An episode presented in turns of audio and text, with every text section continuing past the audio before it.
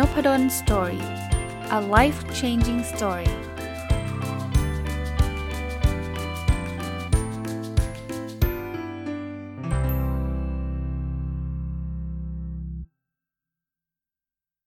สวัสดีครับ ยินดีต้อนรับเข้าสู่นพดล Story พอดแคสต์นะครับอตอนนี้จะเอาเรื่องเกี่ยวข้องกับความสุขมาเล่าให้ฟังนะ จะเรียกว่าเป็นศาสตร์แห่งความสุขก็ได้นะครับ เล่าที่มาที่ไปให้ฟังนิดหนึ่งนะครับ เมื่อสักประมาณสัปดาห์ที่แล้วนะ ก็ทางเพจนัทไทยแลนด์นะครับ ก็เป็นเพจที่ผมติดตามอยู่นะครับนัทก็คือ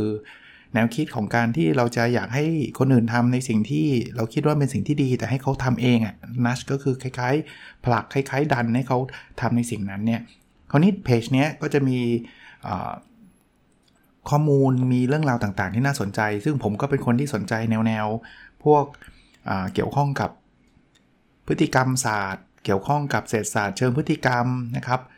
แล้วในเพจนี้เนี่ยที่ปรึกษาของเพจเลยนะก็ผมก็เป็นแฟนคลับอยู่ก็คือ ท่านอาจารย์นัทวุฒิเผ่าทวีนะเคยเล่าให้ฟังอยู่หลากหลายตอนนะครับ ที่ท่านเป็น professor ของ behavioral science ที่ Warwick Business School ที่ UK นะครับที่อังกฤษนะก็ได้ได้ติดตามตั้งแต่ผลงานเขียนนะครับ แล้วก็ได้มีโอกาสไลฟ์พูดคุยแล้วเคยเคยเชิญอาจารย์มาสัมภาษณ์ลงนพดล Story ด้วยนะ คราวนี้เมื่อสัปดาห์ที่ผ่านมาเนี่ยก็ได้รับการติดติดได้รับ information มานะครับ ก็พบว่าสัปดาห์นี้ก็คือจริง ๆ มันเกิดขึ้นเมื่อวานนี้ที่ผมผมอัดวันนี้นะครับ แต่ว่าเมื่อวานถ้าท่านฟังตรงวันก็น่าจะ 2 วันที่แล้วแล้วนะว่าจะมีการเชิญ professor Daniel Gilbert ซึ่งเป็น professor ทางด้านจิตวิทยานะครับ พูดคุยกันเรื่องเกี่ยวกับความสุขนะผมก็เลยรีบเข้าไปล็อกตารางตัวเองเลยนะ คือคนสัมภาษณ์คือท่านอาจารย์นัทวุฒิซึ่งอยู่อังกฤษนะครับ อาจารย์กิลเบิร์ตเนี่ยอยู่ฮาร์วาร์ดนะก็อยู่ที่อเมริกา เพราะนั้นเวลามันจะต้องซ้อนกันพอดี เพราะว่าจะไลฟ์มันที่ประเทศไทยนะครับ ก็ผ่าน Facebook Live เนี่ยก็เป็นเวลาสี่ทุ่มเนาะหัวข้อง่ายๆเลยครับ แต่เป็นหัวข้อที่ส่งพลังมาก ซึ่งวันนี้อยากจะมาชวนคุยกันก็คือ เอ๊ะทำไมคนเราเนี่ยเป็นคนที่ทำนายอนาคตที่เกี่ยวข้องกับความสุขได้แย่มากนะ ก็เริ่มต้นนะครับ ผมก็ก็นั่งฟังเพลินเลยนะครับ ตั้งแต่สี่ทุ่มปกติสี่ทุ่มผมนอนแล้วนะ แต่ว่าคราวนี้พลาดไม่ได้จริง เพราะว่าคนที่มาพูดคุยเนี่ยเป็นอาจารย์ระดับท็อปของของโลกเลยก็ว่าได้นะฮะอาจารย์แดนกิลเบิร์ตแล้วจริงๆอาจารย์นัทวุฒิก็ก็เป็นคนที่ทำงานวิจัยเกี่ยวข้องกับเศรษฐศาสตร์ความสุขด้วยเช่นเดียวกัน ก็เป็นการพูดคุยระหว่างนักเศรษฐศาสตร์กับนักจิตวิทยากันแล้วกันนะผมจดโน้ตมานะครับ ก็เลยอยากจะมา เล่าให้ฟังนะวันนี้ก็เผื่อคนอื่นไม่ได้มีโอกาสได้ฟังนะก็ก็อาจจะได้ประโยชน์ไปด้วยนะอันแรกผมเขียนไว้นะครับ อาจารย์แดนเขาบอกแบบนี้เขาบอกว่าคนเราเนี่ยรู้ว่าเราต้องการอะไร อ่านี่ไม่ไม่เซอร์ไพรส์แต่เราคิดว่าเราจะมีความสุขเมื่อเราได้รับสิ่งที่เราต้องการนั้น ซึ่งก็ไม่เซอร์ไพรส์ใช่ไหมเราต้องการบ้านหลังใหญ่ๆอ่านี้เรารู้ แล้วเราเราก็ต้องรู้สึกอีกว่าเฮ้ยเราจะมีความสุขมากเลยถ้าเกิดเราได้บ้านหลังใหญ่ๆแต่เชื่อไหมครับว่าส่วนใหญ่แล้วเราเราจะผิด คือไม่ใช่ว่าเราจะทุกข์นะ แต่ว่าเราจะไม่ได้มีความสุขขนาดนั้นเนี่ยเนี่ยนี่คือคือธีมหลักเลยครับว่ามนุษย์เราเนี่ยมันทำนายความสุขได้ไม่แม่นน่ะจริงผมมีประสบการณ์ส่วนตัวนะ อันแรกสุดที่ผมนึกได้เลยเวลาพูดถึงเรื่องนี้เนี่ย ตอนผมเรียนปริญญาเอก ผมเรียนปริญญาเอกเนี่ยใช้เวลานานพอสมควรนะหปีอะนะ ตอนระหว่างเรียนเนี่ยผมคิดในใจนะว่าวันที่ผมเรียนปริญญาเอกจบเนี่ยมันจะต้องเป็นวันที่ผมมีความสุขที่สุดเลยอาจจะเป็นวันที่แบบสุขสุดๆแบบดีใจสุดๆผมผมรู้ว่าผมอยากอยากจบปริญญาเอก เรารู้ในสิ่งที่เราต้องการนะแล้วเราก็คิดไปในอนาคตว่าถ้าฉันจบเอกนะวันนั้นเนี่ยฉันจะต้องฉลองเลย วันนั้นเนี่ยฉันจะต้องมีความสุขสุดๆเลย เชื่อไหมผมยังจำได้จนถึงปัจจุบันนี้เลยนะครับว่าวันที่ผมจบปริญญาเอกอะถามว่า happy ไหมตอบแบบ ไม่ต้องโลกสวยเลย happy ครับ มีความสุขครับ แต่ถามว่ามันสุดๆ แบบที่เราเคยคิดไว้ไม่เลยครับ จริงๆ เอาลึกๆนะ มันดูโล่งใจมากกว่ามีความสุขด้วยซ้ำอ่าอันนี้ก็เป็นเป็นตัวอย่างอันนึงว่า เออเราทำนายผิดนะนะถามว่าแล้วทำไมเรามักจะผิดทำไมทำไมคนเราเวลาบอกอยากจะถูกลอตเตอรี่รางวัลที่ 1 แล้วถูก มันก็ดีใจแต่มันไม่ได้ดีใจสุดๆ แบบที่เราเคยคิดไว้อะคำตอบของ professor Dan บอกว่า เพราะคนเราเนี่ย ปรับตัวได้เร็วกว่าที่เราคิดครับ คือพอเรามีได้อะไรมาแล้ว เช่นลอตลอตเตอรี่รางวัลที่ 1 ได้เป็นยาเอก ได้บ้านหลังใหญ่ ๆ ได้รถราคาแพงๆเนี่ยเรามีความสุขไม่ใช่ไม่มีแแต่เดี๋ยวเราจะ get used to it ก็คือเราจะปรับตัวกับสิ่งนั้นได้เร็ว แล้วความสุขก็จะหล่นลงมา มันก็กลายเป็นเรื่องธรรมดาที่เรา เรามีปัญญาเอกแล้วไงแล้วไงมันก็ไม่ได้มีอะไรแตกต่างอะไรมากมายใช่ไหมเรามีบ้านหลังใหญ่ๆแล้วไงอะมันก็ก็โอเคอะมันก็โอเค แต่ว่ามันไม่ได้มีความสุขเหมือนอย่างที่เราคิดนะครับก็มีงานวิจัยอันหนึ่งนะผมผมไม่ได้จดชื่อมานะครับว่าใครเป็นคนทำงานวิจัยนี้อะไรเงี้ยแต่ผมผมจดเนื้อหามาเนี่ยบอกว่ามนุษย์เราเนี่ยนะ terrible มากในการทำนายอนาคตในเรื่องของความสุขอะแล้วแล้วก็จะเรียกว่าอะไรอะเราเราเราเราทำตัวได้แย่มาก แย่มากคือเราไม่เก่งอะในเรื่องที่จะคาดเดาสิ่งที่มันเกิดขึ้น อย่างนี้ฮะงานวิจัยมันบอกแบบนี้ครับ คือถ้าถ้าตอนนี้เราอายุ 40 แล้วมีคนถามว่าตอนเราอายุ 50 เนี่ย เราจะเปลี่ยนไปมากแค่ไหน คนจะคิดว่า เฮ้ยจริง ๆ แล้วเนี่ยคงไม่ได้เปลี่ยนอะไรมากมั้ง40 ไป 50 ตอนนี้เราอยู่ที่ 40 นะ ปัจจุบันเราอยู่ที่ 40เนี่ยตอนอายุ 50 เนี่ย มันก็คงแก่ขึ้นนะ่ะ แต่ว่าก็ก็คงเหมือนเราเราคงเหมือนเดิมเนี่ยเราจะมีความรู้สึกแบบนั้น แต่เชื่อไหมครับงานวิจัยนี้ยืนยันว่า พอเวลาผ่านไปพอเราอายุ 50 แล้วถามกับคำทำคำถามเดิมอีกทีว่า ตอนนี้คุณ 50เนี่ยคุณคิดว่าคุณเปลี่ยนไปจากตอน คุณอายุ 40ไหมเราจะตอบว่าเปลี่ยนไปเปลี่ยนไปเยอะด้วย เอางี้ผมไม่รู้ว่าเป็นทุกคนหรือเปล่านะ แต่ผมเป็น ตอนนี้ผมเกือบ 50ละ ถ้าถามผมตอนอายุ 40 ผมก็ยังเชื่อว่า ก็คง 50 คงไม่ได้เปลี่ยน แต่ถ้าถามผมตอนนี้เทียบกับผมตอน 40 ผมเห็นตัวเองเปลี่ยนเยอะมากเลยนะ อันนี้คือคือสิ่งที่กำลังจะบอกว่าภาษาอังกฤษนะครับโปรเซอร์แดนบอกว่าเรา conceptualize time ไม่ค่อยได้อะ conceptualize คือทำความเข้าใจกับไอ้ช่วงระยะเวลาแบบนี้ไม่ไม่ค่อยเก่ง ไม่ค่อยเก่ง แล้วถ้าตอนนี้ผมลองถามตัวเองนะ ตอนนี้กำลังจะ 50เนี่ยนะครับ ถามตัวเองว่า เฮ้ยแล้ว ผมตอนอายุ 60 จะเป็นยังไงวะ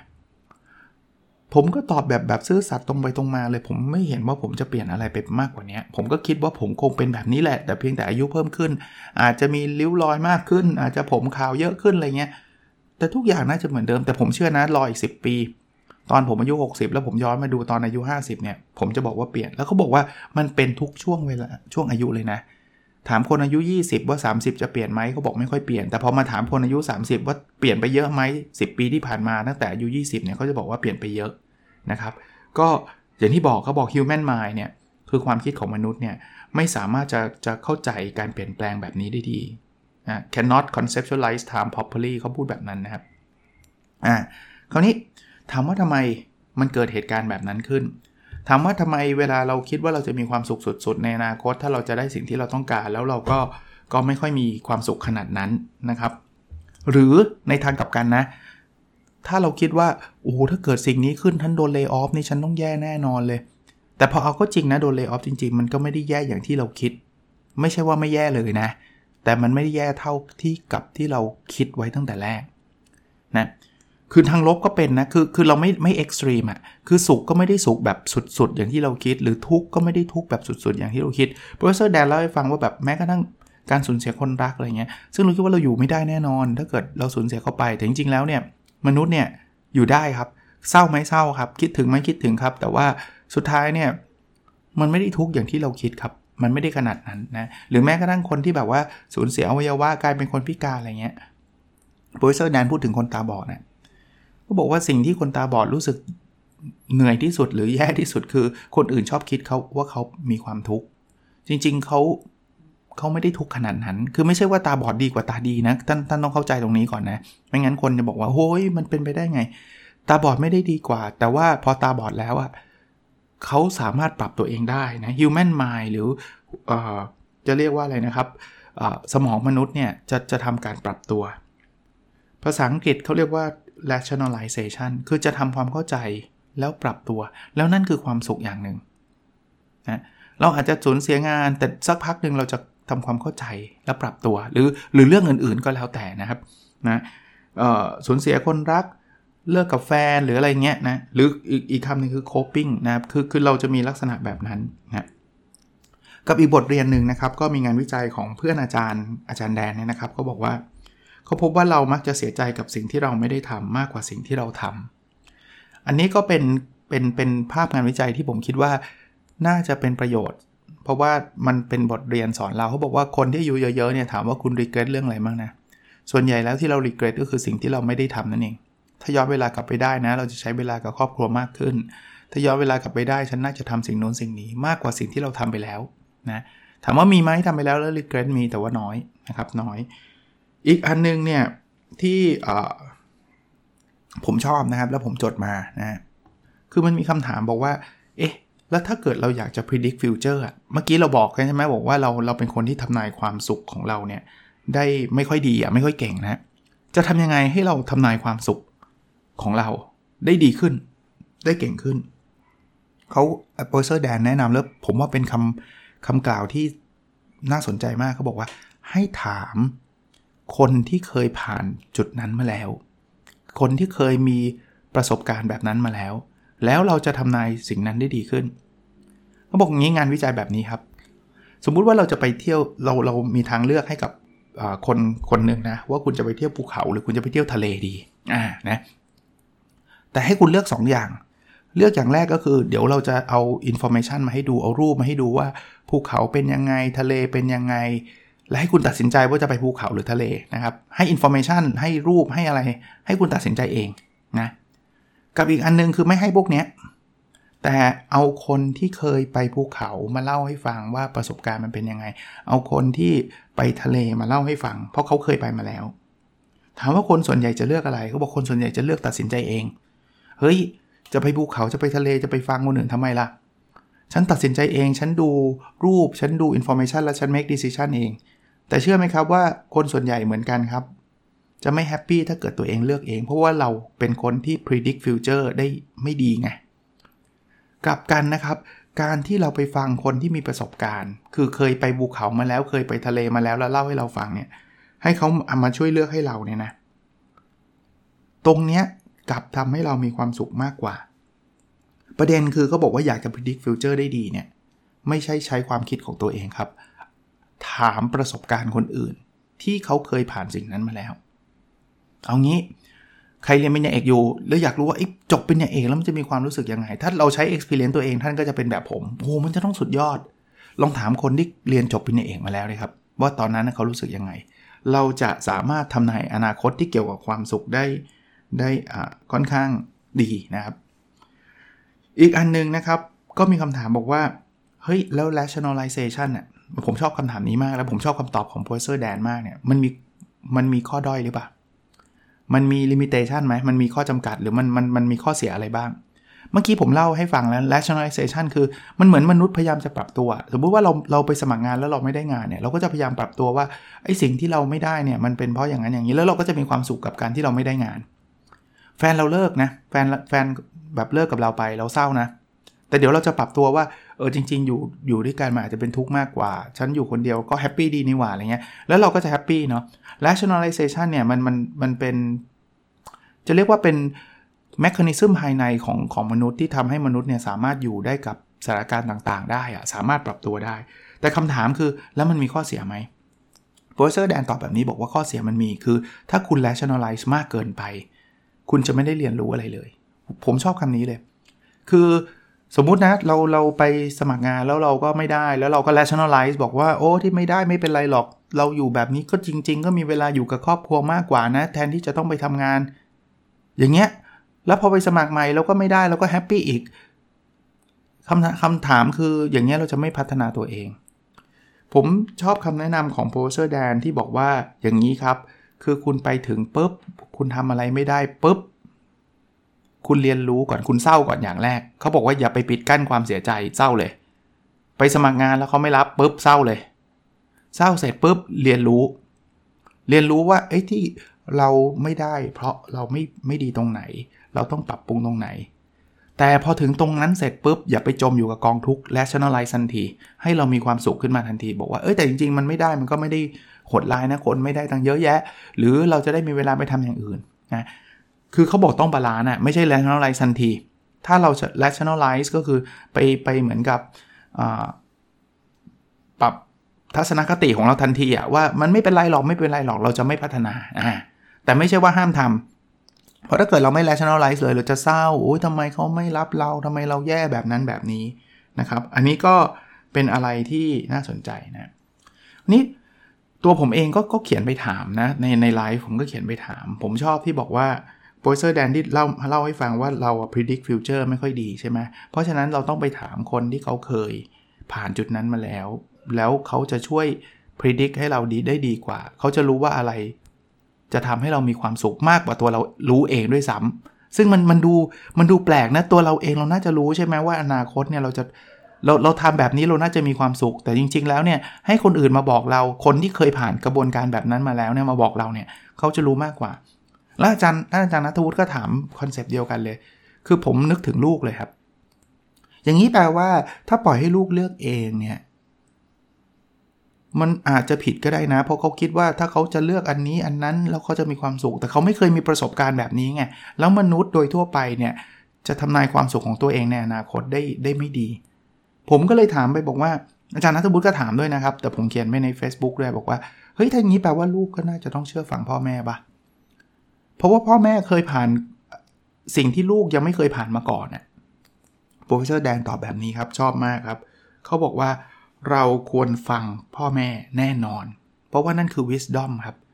แล้วมันเป็นสิ่งที่ดีมากแล้วอย่าลืมว่าประสบการณ์ของคนที่เคยผ่านมาแล้วเนี่ย ถึงแม้ว่าโลกของคุณพ่อคุณแม่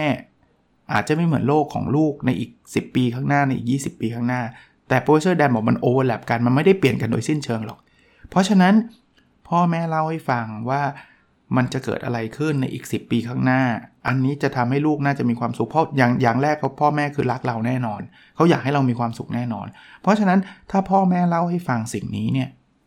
มันน่าจะดี แต่ไม่ได้บอกว่าลูกต้องทำตามนะ บอกว่าลูกควรฟัง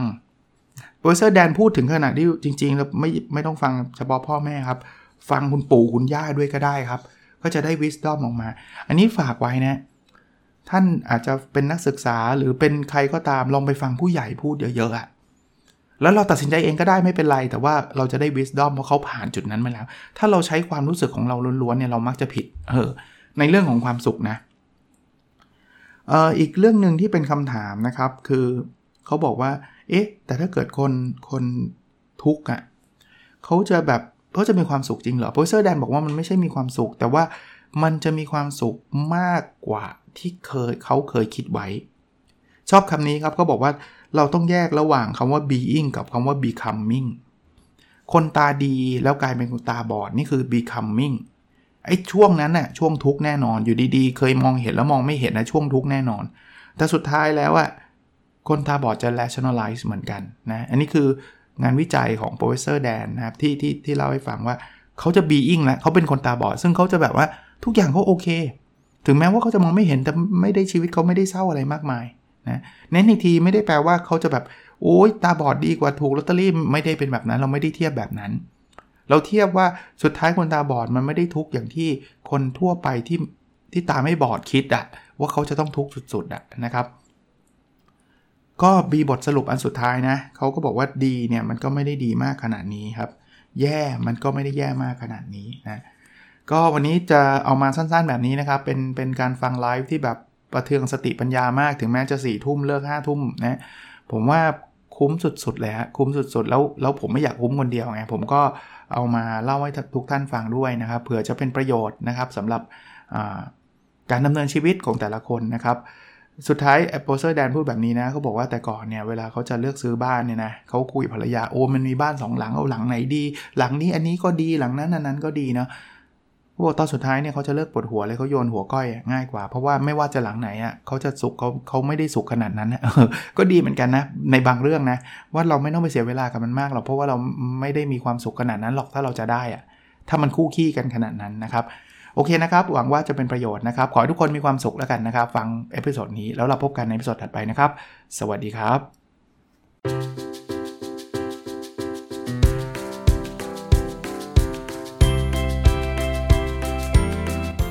n o p a d o n Story a life changing story